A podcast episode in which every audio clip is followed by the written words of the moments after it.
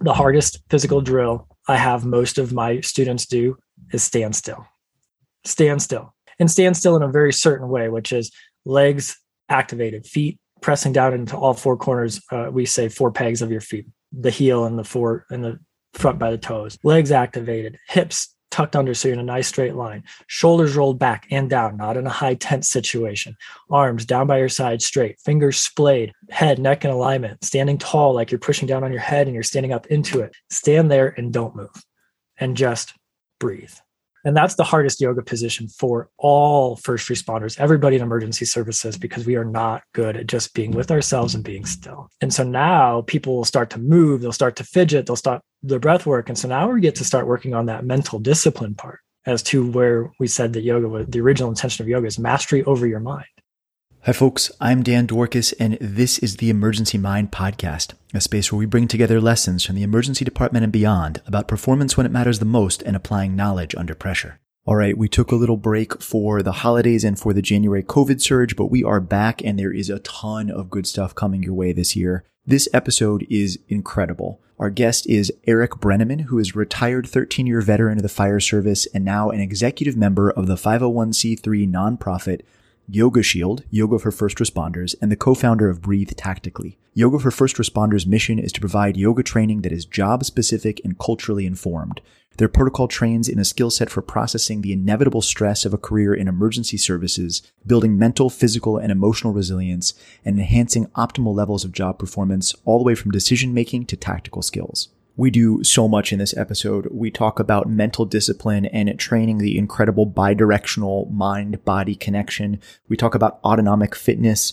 We get into the power of yoga to improve performance under pressure. And we drive it home at the end with really specific, detailed ideas for breath work and for types of meditation that you can start putting into practice immediately to improve your performance today and on your next shift. Before we get started, a reminder to check out our book. It's called The Emergency Mind, Wired Your Brain for Performance Under Pressure. If you don't have it, you can find it at Amazon or at emergencymind.com slash book. And if you do already have a copy, please consider leaving a review. It's a huge help for us to get our message out there. Okay, all that said, let's dive into this honestly incredibly important episode. I hope you enjoy.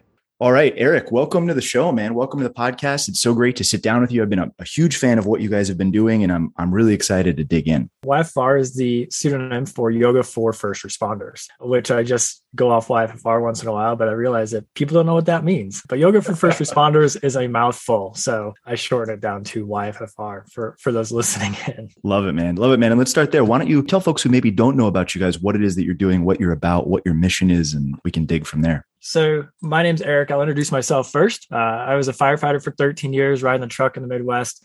Uh, left the fire service about three or four years ago, though I know people can't see me, but I'm rocking a sweet beard now. That was not on my face when I was a firefighter. That was not allowed when I was riding the truck. I was a member of my peer support team and company officer. So my job really was to take care of my guys, my men and women, and learned a lot about reactive measures on how we can handle the stress and trauma that we see as first responders. But we always had to wait for people to get jammed up, right? I mean, that's what peer support is. The really, really good ones are teams that may go out and proactively ask some questions and stuff, but you're not hunting for problems. And so you wait for your people to kind of get jammed up, whether it's drinking problems, marital problems, gambling problems, drug problems, whatever it is, it's trying to numb the pain, quite frankly. And then they come to the peer support team and ask for help, and we provide resources for them. Well, my training chief learned about Yoga for First Responders from Olivia, the founder and C E O of the, of the organization, and brought it into our organization on a mandated basis for about six months, pulled off one of our training days every tour and put in this protocol. And when I learned about this, my mind was honestly blown, because everything that was put together in this organization of this program was evidence-based. So it's not anything that's too woo-woo and from a yoga concept. If people hear the word yoga and they're already thinking about hitting the pause button on the podcast, stop.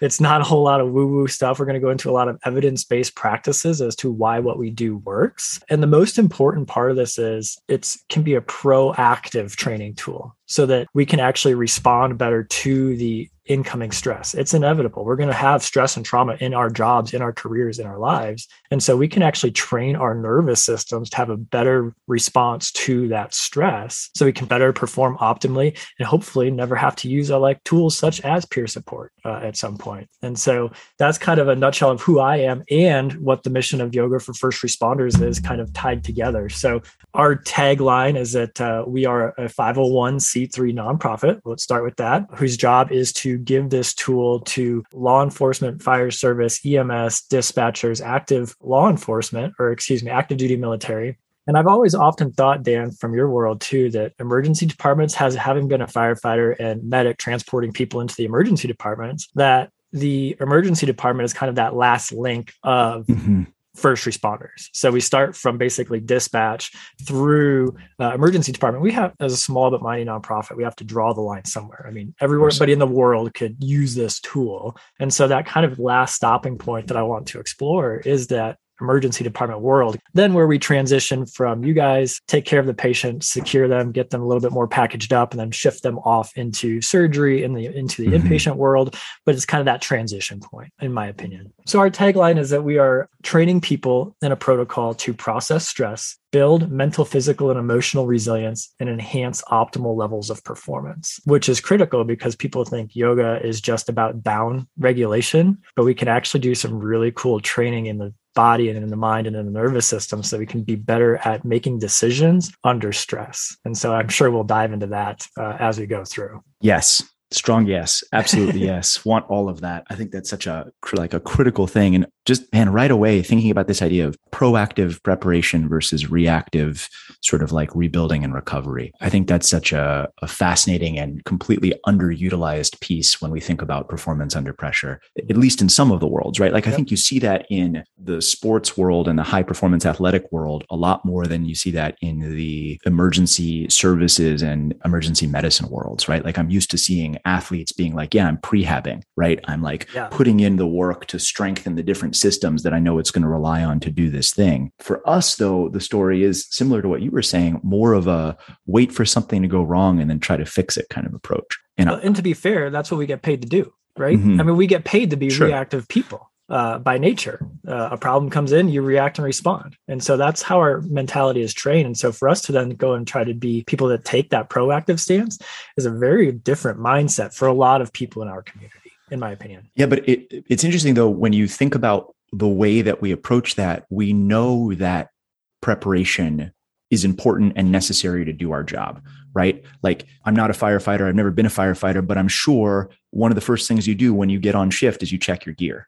Right. You check your check gear your before gear, you go on a, on a call. Yep.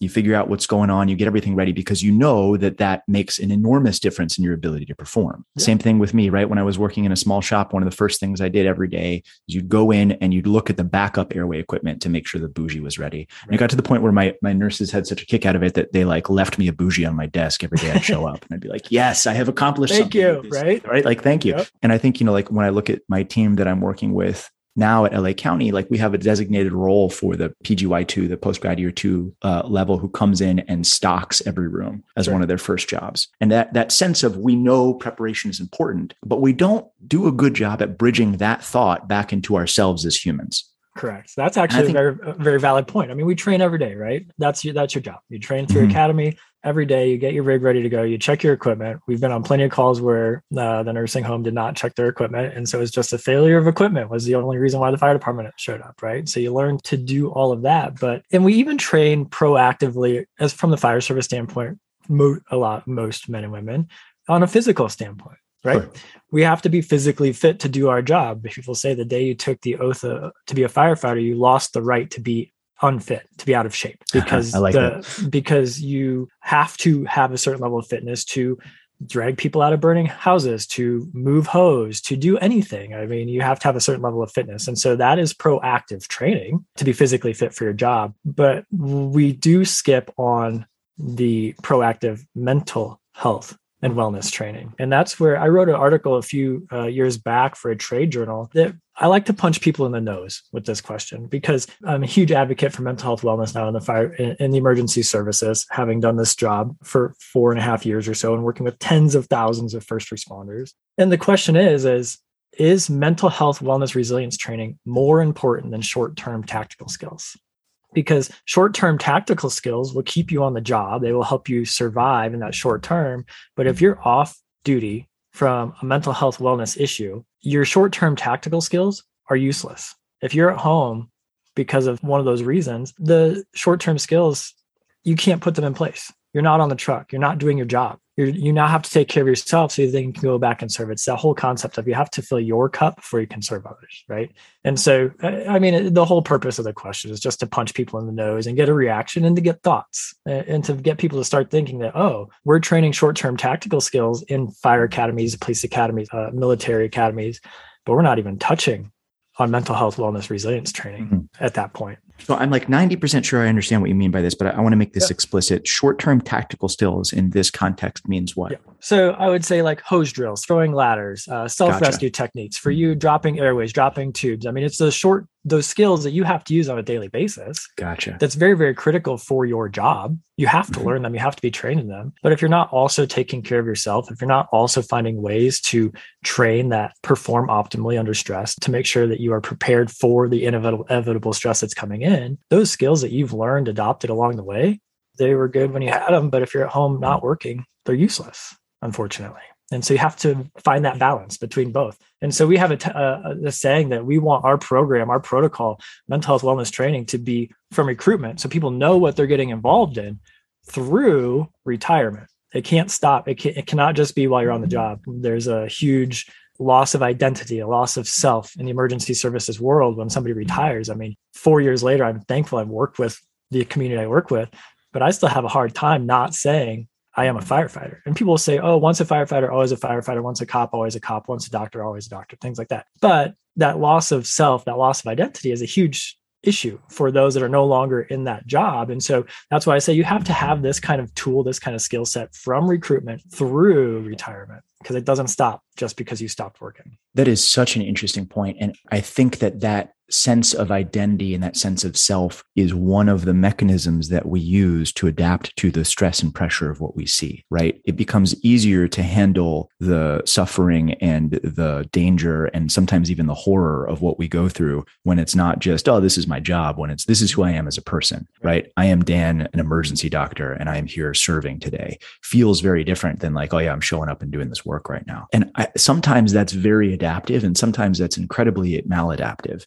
And, and I, I hope we can like sort of wedge ourselves into that question a little bit, because I, I think this idea of how can we prepare individuals and teams better to not just perform in that moment better, but if you take the integral of their service over time and their life over time to improve both of those with what we're talking about. Yeah. At the end of our in-service trainings, our instructor schools where we teach people our protocol to go back into the world and teach this to their agencies. Oftentimes people are like, man, everybody could use this tool. They're like, you should call this like yoga for the people. And I chuckle a little bit. I, was, I laugh. I was like, or just yoga. Cause that's what it is. That, Cause that's what it is. It's just yoga. And, I, and not to trivialize it, but it, it it's yoga. And so I'd be remiss if I didn't talk into a little bit about the misconceptions of what yoga is, because we are talking about this. We're diving into these deep tunnels that are very, very important, but already people tuning in are hearing the word yoga and their art minds are already thinking like, well, I, I don't have a yoga body. Yoga is not for me. I can't touch my toes. Let's paint with broad brushstrokes here. I mean, not to offend anybody, but broad brushstrokes. My wife is a six foot tall, skinny, curly haired white girl. And that's what most people assume that yoga is for. I mean, if you Google search and hit images for yoga, ninety-nine percent of the pictures are of women on a beach in a sunset with their legs wrapped around their head, uh, like a scarf. And then you say, hey, uh, Mister Firefighter, hey, Missus Law Enforcement Officer, we're going to do yoga. And they're going to be like, no, we're not. That's not, that's not for me. Because they think it's about Lululemon pants and Starbucks pumpkin spice lattes. Let's be honest. Uh, if we're, if we're getting down to the misconceptions. And the reason why there's these misconceptions is because of fantastic branding and marketing, quite frankly. I mean, yoga in the West, trendy traditional yoga, your hot studios, is billions of dollars in business. There, it's by no mistake that they're marketing to these people with extra disposable income, but also by doing that, they're isolating a huge swath of, I'm going to call it the warrior population, emergency services, active duty military, first responders, that then say yoga is not for me, when if you boil it down to the brass tacks of traditional yoga, which we can actually show the lineage. Just, you said a lot of your audience is jujitsu masters. I've just actually finished the book Breathe, The Life and Flow by Rickson Gracie, because fantastic book. And if you read through that, he's got, you can read the lineage of the, of the jujitsu, right? And you can see where he studied and who he, his masters were. And so we actually have pictures that go back to Olivia's teacher in India, who then knows who his teachers were. And we have that same lineage through our protocol, essentially. And so we argue that we're actually taking our yoga protocol back to traditional yoga than what the tri- concept of what yoga is here in the West. And so we boil a lot of that away. Let's break into that then for a second. Yeah. And what is yoga? Great question. So we, if you go to the Yoga Sutras, which we don't, honestly, we don't quote even during our yoga classes. So we get rid of anything that could elicit an eye roll from our population. So anything that is considered woo-woo or mystical, get rid of it.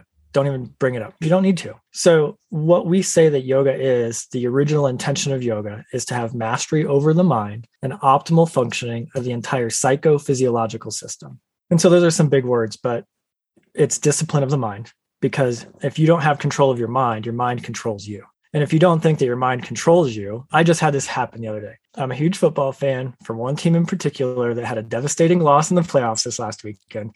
I'm sure that most people can reference that I'm a Buffalo Bills fan. And so, Sorry. right, that was a tough one. That was a tough, tough roller coaster loss. But I noticed that after the game, I tried to go to bed, but my mind was so spun up about like, oh, what if they would have done this or what if that? Or, and so my mind spun. I lay there for about two and a half hours with my mind just spinning out of control when I wanted to be sleeping because I had an important meeting the next morning. And so my mind at that point is controlling me rather than me controlling my mind. And so that's human nature, right? I'd have all of these tools in my pocketbook. And so I could sit there and be aware uh, that this was happening and know why it's happening and try to put some tools into place to stop it, spin it down, down, regulate it. So we have to have discipline of our mind. It's the imp- first part of yoga. And then second part is optimal functioning of the entire psychophysiological system. So psycho, again, optimal functioning of the brain and nervous system, and then of the entire physiological system, our body, our muscles, or that small motor movement. So we know that stress causes our prefrontal cortex to start to shut down a little bit, so that when that happens, our decision-making is blunted. Uh, our ability to communicate is blunted. Those are two things alone. If I mentioned that to people in the emergency department or first responders, know that those two things are critical in the most stressful moments of our jobs. And so if those start to go offline a little bit, we have to find a way to re-engage our prefrontal cortex and get it out of the amygdala and pull it back. And so we can do that with yoga by working on implementing a little bit of a stress response and then retraining the nervous system, how it responds to stress, which is some really cool stuff. So this is so important. And, and I think this is a really critical bridge to make, especially if somebody's listening to this who doesn't have a background either in yoga or martial arts practice, which is that you see this and you see people putting their body into shapes or kicking a bag or something like that. And the difference is that when you really dig into it, yeah, you're doing these moves, but what you're doing is sharpening the connection between your mind and your body in multiple directions and yes. laying the groundwork for pathways and roadways that you can walk along under stress and pressure. Mm-hmm. And you have to do that outside of high pressure environments so that you have it ready to go and function in high pressure environments. And you're building at a basic level, you know, you could call it muscle memory, but really it's, it's these deep connections bridging the body and the mind as you do these poses and these moves. Yeah. And that's maybe not obvious if you've never actually participated in that before. Yeah. So how do you start that? And I guess yeah. what I mean by that is you take somebody who has never done this before yep. and you try to tell them, hey, you know, do a downward dog here because it's going to help you in a fire. What, right. How does that work? Right. It doesn't. So, it doesn't. It, it doesn't, quite frankly. And this is my response back. I mean, I get the people that love what we do most of the time are the high speed people. I mean, they're the SWAT operators. They're the top level firefighters. They're the high level military personnel. You just had Rich Devinio on the podcast. People like this understand what we're doing. It's the high speed folks understand this connection. And so you have if, to, because it's so obvious when you're, when you're functioning at that high speed level that unless you train your body and your mind, there's not a chance in hell you're going to actually perform it the way you want to. Correct. And so it's, we're starting the prehab, quite frankly, here on the yoga mat. We're training here in the space behind me in a safe space for those high speed uh, situations. And so I tell people all the time, so let's break into the Y F R protocol and how we start. We start with tactical breath work. That's our foundation from the Sanskrit word for, and to show that we're true traditional yoga. The Sanskrit word, which we would never use in one of our yoga classes, is pranayama. It's a lot of people have heard that word as the world is starting to turn towards breath work and turn towards some of this stuff, thanks to, quite frankly, guys like Wim Hof. Uh, a lot of people understand that breathing, or honestly, Doctor Huberman out of Stanford is pushing a lot of this, a lot of this stuff, or James Nestor's book, Breath. There's a lot of attention being put onto breath work. And so they've all used this term pranayama. And so I'm actually excited that that term is starting to lose a little bit of its mysticism uh, from a yogic standpoint, but that's the, the basic is. And so we've changed the word pranayama to tactical breath work. Because if you put the word tactical in front of anything, that makes it super cool. You know that. And we, a tactical backpack. Great. I want five of those. Uh, a tactical belt. Give me six, you know? I mean, so we put the word tactical in front of breath work, and it now makes it cool practice. Absolutely. Uh, we're yeah. not naive. We're not naive. We know how that works. Uh, so simple people in the emergency world here totally agree. Yeah, tactical right. anything. Let's do it. So we start with tactical breath work. And we say that this is the golden thread of everything we do, because with the breath, we can actually then impact our nervous system in our mind. So we're actually working from the bottom up. We're using the, the breath work, diaphragmatic breathing, massaging the vagus nerve to have an impact on the mind to hit into the parasympathetic response instead of the sympathetic response. And so that's the crutch of everything we do. From there, we move into the physical drills. And so this is what people think of when they think of yoga, the, the weird postures, a warrior two. Everybody's heard of a warrior two or a downward dog. These are mechanisms, essentially, to that everybody thinks, oh, I can't touch my toes. I can't stretch. I don't want to, I'm not a stretchy person. Those are secondary benefits, quite frankly. That's the icing on the cake, folks.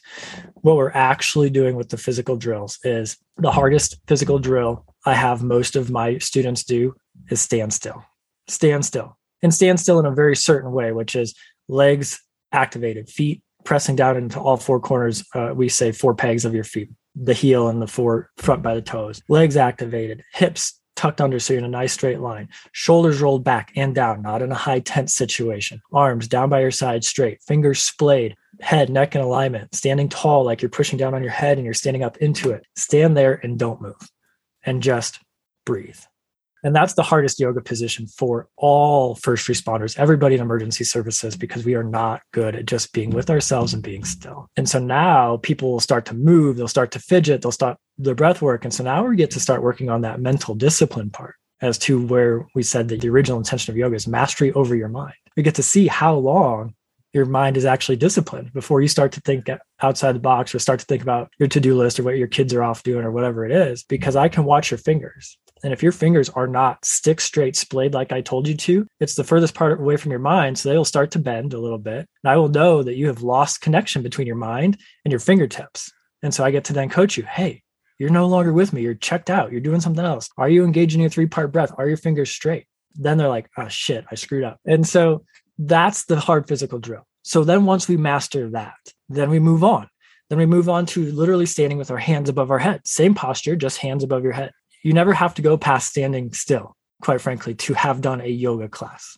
You never have to. That's part of that's part of what the misconception of what this is. Now, there is breath and movement to tie it together. So a true traditional yoga class, I've done one for sixty minutes from a master teacher, which was literally taking my hands from the side of my body to over my head, hmm. coordinated with breath work, very, very specifically with a certain method. So you're tying that mind. And it's the hardest one because, quite frankly, you have to be so checked in Sure. for sixty minutes to do that similar movement. And so we get into every time that you master a new position, you're basically up leveling it. So if you're maintaining your mind, if you're maintaining your breath, if you're maintaining that discipline of the body, then we can continue to push your envelope by adding new postures in. And so the other thing that postures are doing is, as we get to the, say, we call it a high plank position. It's a push-up position. Mm-hmm. I'm also inducing a little bit of a stress response into your body. Uh, I actually was listening to a podcast yesterday with Doctor Huberman, and I really liked this. He said that for all that we hear that's bad about stress, he said stress is just generic, whether you like it or not. The stress response in the body is generic, whether it's a super traumatic issue or a bad email that came in, the body has the same initial physiological response. And so I'm actually inducing that stress response. If I put you in a high plank position long enough, even if you've done a thousand push-ups, at some point you will stop, you will hold your breath. You'll more than likely start to clench your jaw. You'll more than likely start to shake. and you've already stopped, lost the discipline. Your hands will not be on the mat, exactly how I taught you to have them, which was fingers splayed when you're standing up straight. And so I will notice that you're starting to check out because your fingers are starting to curl in and everything else. And so then it's my job as your yoga instructor to come back and be like, all right, now is where you need to clock into that three-part breath, that tactical breath work right here. Re-engage the mind, re-engage the breath work so that you can hit that, go from that sympathetic nervous system response, that stress response, back into hitting the parasympathetic. And that's where we're starting to train what uh, a terminology that uh, Stephen Kotler and his group out of the Flow Research Collective is calling autonomic fitness. So we all know physiological fitness. We all go to the gym and push our muscles and run and everything else. But autonomic fitness is training our nervous system to respond to the stress response in the way we want it to, rather than the way it wants to. And so throughout the physical drills, every time you master that one, great. We'll up-level it. We'll take you to the next one. We're going to keep pushing that four percent of your of your window of tolerance so that we can keep up-leveling how you react to that stress. And every time we do that, your mind's getting sharper. The body's getting better. You're getting physically fit. You're getting more mobile. It's helping loosen up the small stabilizing muscles. We're getting cortisol that's stored in your muscle tissues out because we're moving the muscles coordinated with the breath work. And so it's super exciting stuff that's happening with those physical drills that look silly. But for us, we start with standing still, stand still.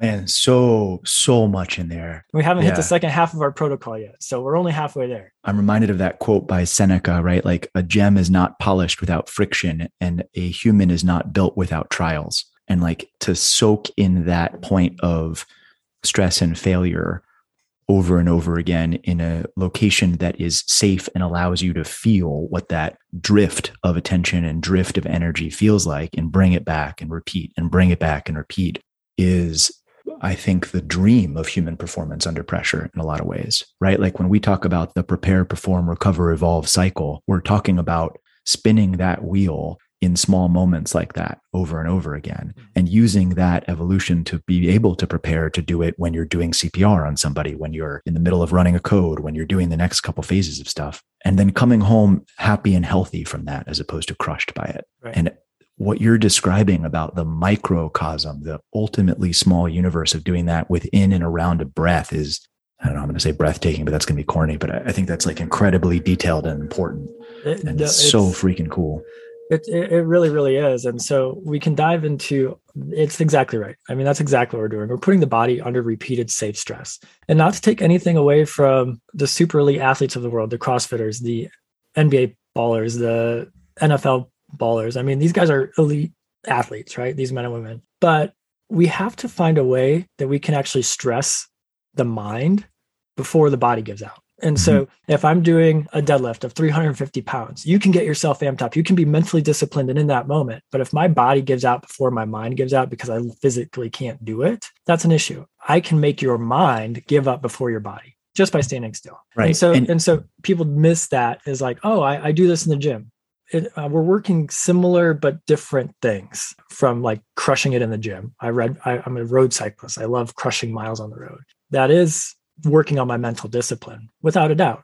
But at some point my legs will literally, I cannot ride my bike any further for my ability today, but I'm never going to fall down by just standing up. I could in theory stand up all day long if my mind is strong enough to get there. Yeah. You're getting at a really important thing that we've talked about from a different angle a few times when we think about designing training for performance under pressure, separate from designing training for other things, right? So I can teach you how to drop a central line into somebody, and I can teach you the mechanical skills of it and get you used to the pieces of it. But if I want to also train you to handle the stress of doing it on a thrashing, confused patient with an I N R of ten who's bleeding all over the place, like that's a different set of skills. And you have to design training for that because it's not going to happen naturally. You're not going to just naturally naturally get mentally tougher by being exposed to stuff.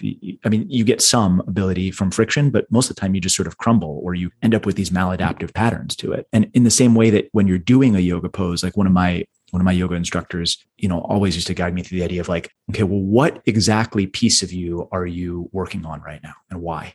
And are you doing that on purpose? Is that the right piece of yourself to be working on right now? And if not, what are you going to do about that? And I think that spirit is something that I try and sometimes succeed at and sometimes don't to bring into to a shift like that. What part of myself and my team are we working on right now? Is it the right part? Why? And what are we going to do about that?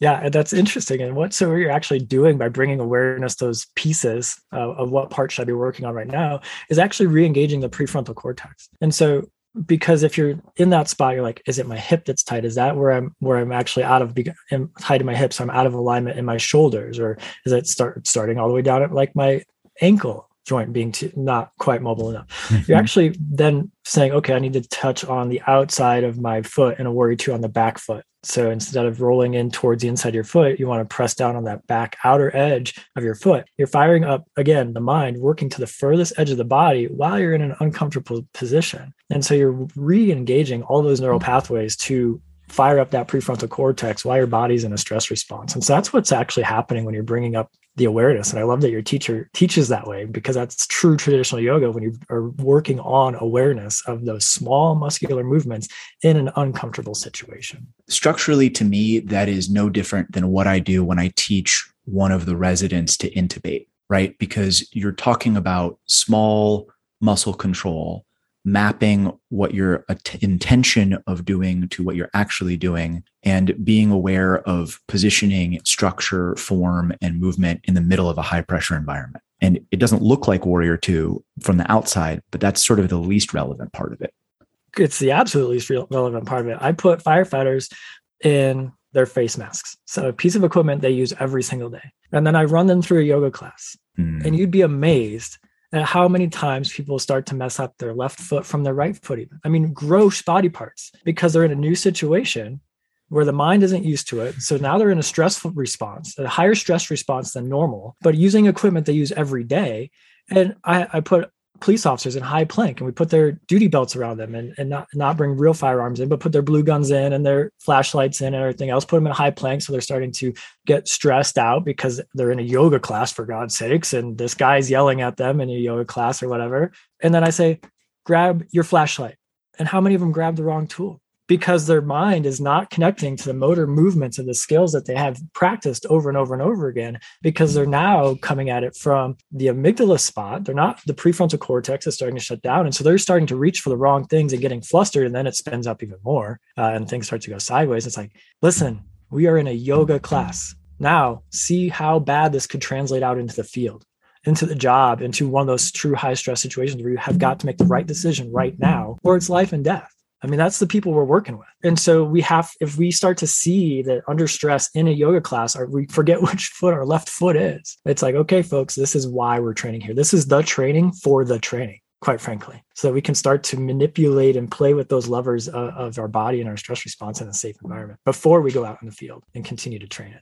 The other day I was running a cardiac arrest, and I was first on. And so I was doing C P R and also working on the transition from nothing to B L S level, and then from B L S level to A C L S level as we got more resources in the room and everything. And at some point I switched off the chest and was running the code and firing up the defib, and I couldn't find the shock button. Now, I'm a very experienced emergency provider with years and years of doing this, everywhere from every emergency room you could think of. I've run a You know, I ran a cardiac arrest in a supercuts, like, like whatever it is, like, you know, I, I've probably been there and seen some piece of it. There's a lot I haven't, but there's a lot that I have.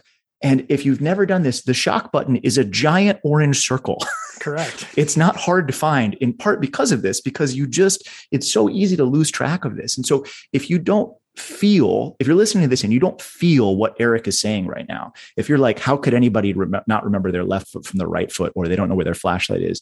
If you don't feel that viscerally, it's only because you haven't done enough time under pressure. Correct. And I guarantee you, if you have, you know what that feels like, and you know what it means to be like, why can I not find a giant orange circle on this thing right now? And you have to have the ability to slow yourself down in that moment. And so that then comes back to the breath work. So what can you do in that moment to bring it back in? There's a fantastic tool. Uh, this is, again, pulling from Doctor Huberman. He calls it the physiological sigh. And so uh, we train this quite a bit. Also, having, he reinforces what we've been teaching quite, you know, from the ancient wisdom sciences of yoga. And he will fully admit that this, this is This is Western science catching up to Eastern philosophies. Good. And, yeah, we got to use everything we can. Absolutely. Correct. Uh, the physiological sigh is in a moment. So if you feel that stress response happening, if you feel that I can't find the shock button, I got to get, figure this out. If you get, quite frankly, the email from your boss, I mean, let's not let's not, if you want to fire off that email back, like immediately, like, boom, I'm pissed, I'm going to fire an email back off. This tool is so simple,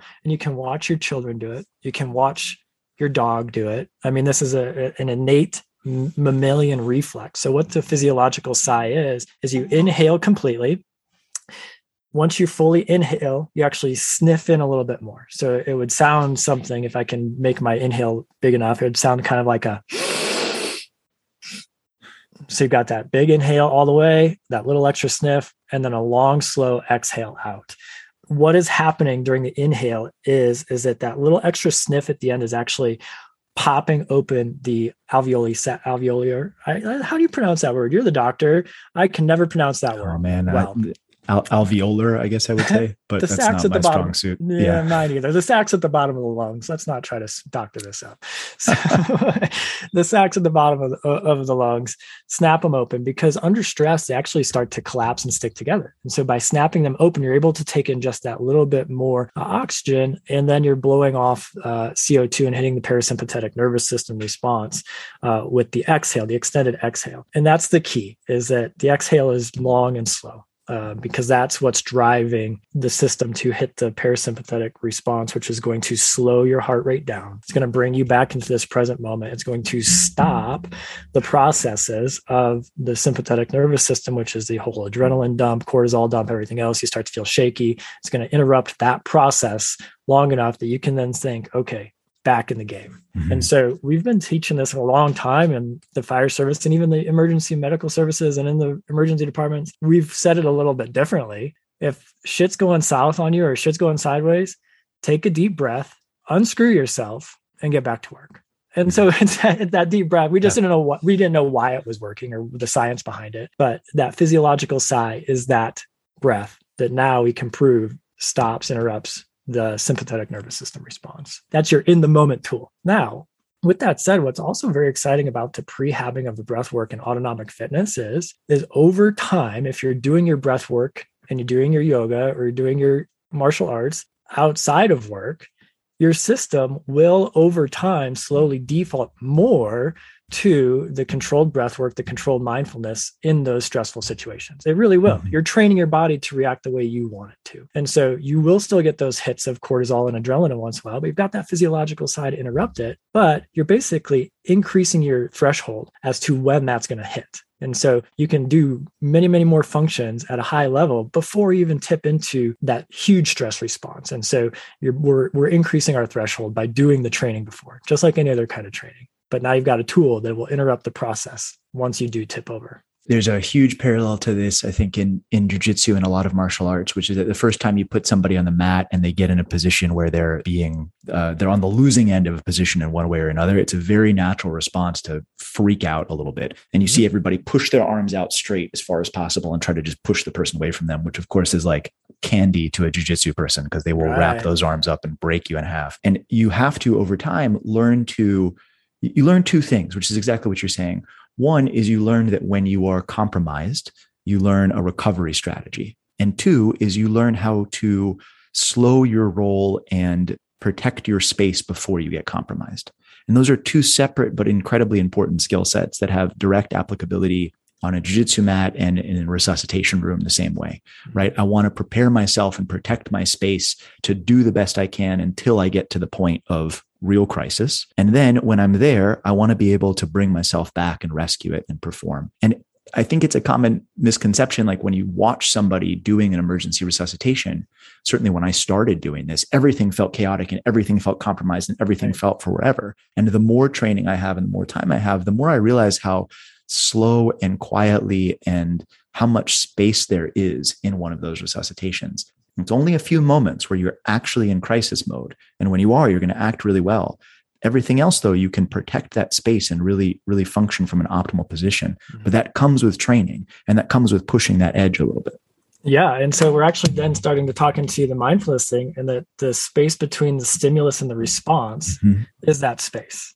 Absolutely. And that space, you can't change the time interval. but you can become more aware of what is happening in that space. And so that's what awareness and mindfulness is training, is to be more aware of that space in the middle. So you choose the correct response to the stimulus that's coming in, or you help your body along with that. And so to go to your jujitsu point, uh, I believe it was one of the Gracies that said, if you can't breathe in a position, you don't own that position. And so we talk about that often, that if you are in a high speed situation and you are not in control of your breath, you are not in control, period. Your body's in control. Your mind is running out. You are not in control. And so a, a lot of the people we work with are big jujitsu practitioners as well. So when I pull that card out, out of the deck, then all of a sudden, like, oh, right. This starts to make sense. I need to be able to slow my roll in these situations to get there. And that spot between stimulus and response is an interesting spot to be and to work in and figure out ways to work. Because this kind of goes into that la- the last couple of parts of our protocol as well, which is a good transition point. There are literally line of duty death reports out there in the fire service where the incident commander had firefighters die on the fireground. And when they go back and replay the tapes and do the investigation, there is very clear that there's been a mayday called on the fireground. Mayday, mayday, mayday, firefighter trapped. But there's no response from the incident commander because there's so much input and so much stimulus coming in that the human mind literally has to filter something out. It can't take it all in. And so the incident commander says, I didn't hear it in the moment. Yeah. And everybody, the incident commander gets raked over the coals. How could you not hear it? It's plain as day on the radio after the fact. What's going on? You're a terrible leader. You're a terrible incident commander. You should never be in this position. These are people with decades of experience. But the human mind literally has to filter something out. And it can't take it all in. And so what we train and why we train so hard in the mindfulness part of things, this is, is we want to open that gap up just a little bit. And by opening that gap, we say that we want to make the mind able to take in just a little bit more information. And this is something coming in from Mihaly Csikszentmihalyi with Flow, is that if we can get our mind into that access point, we can actually increase the amount of bits of information that our mind can take in when we're in that moment. And so we're training on this stuff to slowly, hopefully also increase that window of the mind. And why this is important is, is that Mihaly Csikszentmihalyi, who actually just passed away, he's kind of known as the grandfather of Flow, actually said that yoga is a coordinated uh, training experience for flow because it's working on so many different aspects of the subtle body movement, the breath, the mind, pushing that four percent envelope into a new space every time that you can actually train your body to easier have easier access to flow by doing yoga, which then hopefully opens up that space a little bit. And then we add mindfulness in. So at the end of yoga class, everybody's favorite part of yoga class is where you get to lay down and take a nap at the end. Uh, for, for everybody's heard of everybody's heard of Shavasana at this point. Even if it, even if you've just read it on a T-shirt that I, you know I'm here for the shav- Shavasana. So everybody's heard of that. So when we talk with our first responders and military personnel, if I walk into a room and say, "All right, folks, I'm going to sit you down and have you do a seven to fifteen minute meditation." Again, just kind of like when I say I'm going to have you do yoga, they're going to be like, nope, wrong. Immediate resistance, right? Yeah, exactly. Right? There's no way. So we actually are using the breath work and physical drills also to activate the body so that we can actually recover better, because we've all been in this situation, right? If you have a day where you're just sitting on the couch, Netflixing it all day because you think that's the way to recover, and then you try to go to sleep, you can't go to sleep because you haven't moved your body at all. You haven't done anything active. And so if we actually activate and move uh, our body and our mind a little bit, it actually helps us recover better, more effectively. And so for our protocol, uh, we call Shavasana a neurological reset, because that is exactly what we're doing at the mm-hmm. end of yoga class. We've stirred up the body. We've released cortisol from the muscular tissues. We've changed the biochemistry that's coming out of the brain, which is crazy, fascinating stuff too. And so we've changed the heart rate. We've changed the nervous system. And now we have to let it all reintegrate back in. And so we're resetting your neurological system. So we call it neurological reset. I don't just tell people to like sit still or lay down for five minutes. I'll be back and let turn off the lights and let, let you listen to music and throw some incense in. None of that happens. And those are all practices that we actually strip out because I don't know what smell is going to take you back to what incident. I mean, if you had a, a lot of people think lavender is calming. We don't use yeah. incense because who knows if your car accident that the paramedics just ran was a, bun- a bunch of kids in a lavender bush. Lavender is not going to be r- real. It's calming for them. Ain't that the truth? We don't yeah. play music because our firehouse, we knew whenever a song came on the radio, we were getting a code that day. I don't know how or why it worked, but it seemed like more often than not, if this certain song came on the radio, we were going to get a code. So if that song came on at, during a yoga class, that's not, so we, we get rid of anything that, that may quote unquote trigger or anything like that. Just strip it out. You don't need it. So for neurological reset, at the end of class, we do what we call single point of object meditations. That's not, we don't tell the cops and firefighters and military people this, we sneak it in uh, for them. And we find out that this is where they really, what they really, really like, because they can use these tools at home, in the bunk room, at night, on shift, if they just need to get a quick recovery. They can, so for example, one of them is uh, belly breath countdown. Inhale, exhale one. Inhale, exhale two. And you just count down from up to six, and then you start over. And that's your job for the next however long until I tell you to stop. That's your job. And so it's really hard for the mind to think about anything else. And you'll know when it does because you're like, oh shit, what number was I on? And so then it's like, it's okay. If your mind has wandered, just start back at one. It doesn't matter. Uh, so that's one that we give. Another one that our firefighters actually really like from uh, being in the bunk room, or if they're actually on the rig, just on like a standby at a call, is what we call ten sounds meditation. So with ten sounds, it brings your external environment into your internal environment. So we label sounds like you're hearing my voice. So you're thinking male voice. Uh, you'll hear a car. So you sit in your mind, you'll say car. You'll hear airplane. So you say airplane. So rather than labeling sounds, our goal is to listen for ten distinct sounds and just number it. So as soon as you hear a sound, whether it's my voice or an airplane or a car, if it's my voice, great. That's your first sound. You say one. You hear, listen for another sound, two. So open up your ears further. Maybe hear a very, very quiet distant sound. That's three. Great. Now listen for the sound that's closest to you. It may be your own heartbeat. Three, four. And so that's ten sounds meditation. So we give these tools for people to quiet their mind so that when it's running like a monkey mind or running like a puppy around, they have a tool to pull it back in and then train the mind once again in a, in a more quiet setting. And so that's what we do for neurological reset. And then the last bit of our protocol, we drop in a little bit of cognitive behavioral therapy. So there's a lot of really cool research out there about how our mindset and about what we think changes our physiological response to it. So there's a great study out there uh, that's in Kelly McGonigal's Upside of Stress. Yeah. Uh, Doctor Tom Chabby also taught, or Tom Chabby, who's a, a special forces military guy, talks about it as well. And it's the concept of a challenge versus threat. And so just literally changing or repeating in your head that this is a challenge changes your physiological response to the, to the incident. And so your body actually has a challenge response and a threat response. And so, and they're very, very different. And so if you have a challenge response, this is where I kind of nerd out and have a lot of fun with it, is it they are starting to find out a new chemical, not a new chemical. Science is just helping us find, refine this chemical, quite frankly, um, D H E A, which uh, is a very, very powerful chemical that we're starting to learn more about. So in a challenge response, you can still have your full stress response on board, cortisol, adrenaline, and everything else is going up, but you also have a higher incidence of D H E A. And when you have a higher incidence of D H E A, you're in what's known as a, a challenge response. If you have a, a lower incidence of D H E A, you're in more of a threat response. And literally your mindset and perception of that moment can change that D H E A level in your system. It goes a step further, and they've studied that folks with higher levels of D H E A in their system after a traumatic event tend to have a higher incidence of post-traumatic growth, yeah. Where if they have a lower incidence of D H E A in their system, they have post-traumatic stress. And so when we're talking about the communities that we're talking to, that's a huge finding. That's, that's a huge amazing. finding. That's absolutely itself. incredibly powerful. Right? Yeah. And it's so simple as to have that internal dialogue, which sounds silly, as to this is a th- challenge. This is a challenge. So yeah. When we're in our yoga classes, I, we have people repeat it out loud. So that again, when the body hits the stress response, I'll say, is this a challenge or a threat? We have coached them that the response back is challenge. Love it. Absolutely um, love it. And so we have them starting to talk and communicate under pressure in these weird situations, but we're recreating those neural pathways so that when they're in this spot, their body is defaulting to the challenge response rather than the threat response. So that's kind of the last thing. So we're actually affecting, working our protocol from both the bottom up, using the breath to change the nervous, to change the mind uh, and, and nervous system response. But then we're coming from a top-down approach using the mind to affect the body. And so right there is that sweet spot that we call yoga for first responders, is where it all comes together. I mean, we've, that's an introduction to yoga for first Whoa. responders over the last hour, and we can unpack so much of that, so much more, but so amazing.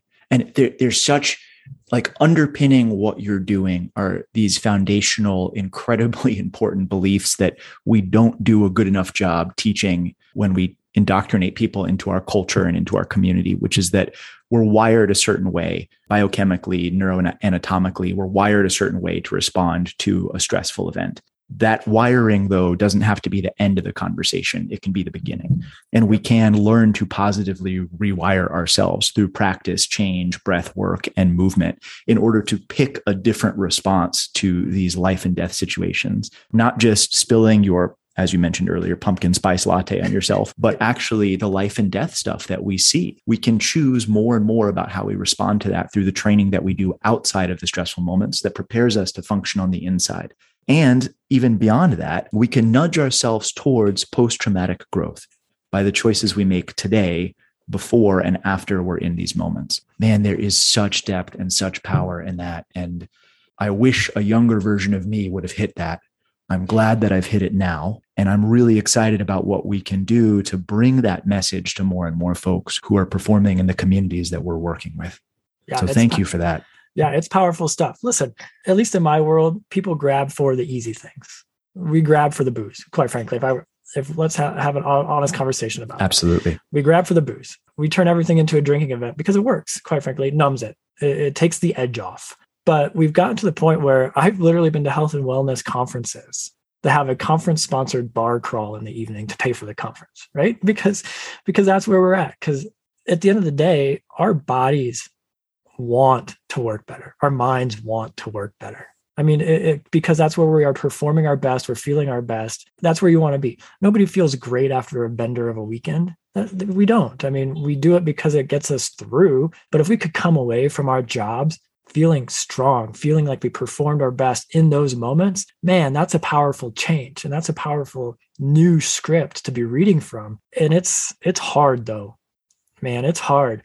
I mean, changing this culture, as I'm sure you know, is like turning an aircraft carrier. I, I'm not in the Navy. I can only imagine that turning an aircraft carrier is a hell of a job and takes a long time and takes a lot of space. But it's it's hard work because, quite frankly, even though our body is wanting this, it's wanting to thrive, it's still not as easy as going to the fridge and grabbing whatever it is in the fridge and sitting on the couch and thinking that that's relaxation or regulation. And it's not. And so it's people like you and it's messages like this that I get so excited about. And I hope the passion comes through because it is getting the information out there. That's our biggest thing every day is just literally sharing our sharing this because it's free. You don't need any tools. You can do it at home. You can do it in the bunk room. You can do it in the emergency department. You can do it right before a code comes in or whatever, before the shit hits the fan. You can use all of these tools in that moment right there. And it changes the outcome forever. I love it. Eric, thank you so much for this. And, and thank you guys so much for what you're doing to bring this message forward. We one hundred percent will have to have a round two and three of this yes. to dig more into the details of everything that we're talking about. But I, I wonder as we close this, if you want to leave everybody with a challenge, something that you want them to do moving forward today on their next shift. Yeah. The challenge is, is simple breath work. I mean, to be honest, what everybody says, what can I do today? You can do breath work. And it sounds silly. It sounds crazy, but we can dive into the science behind why breath work works. We call it a simple three-part breath. This is our foundation. This is the golden nugget of yoga for first responders. You can do this for three minutes, five minutes, while you're on your way to work, while you're literally changing uniforms, when you're going into Dan, emergency room doctor mode, right? People say when they put their uniform on, they know they feel a shift in their person. We talked about personalities or identity. They feel a shift. You put your uniform on in, in the locker room or on your way to work. And then also, folks, use this on your way home.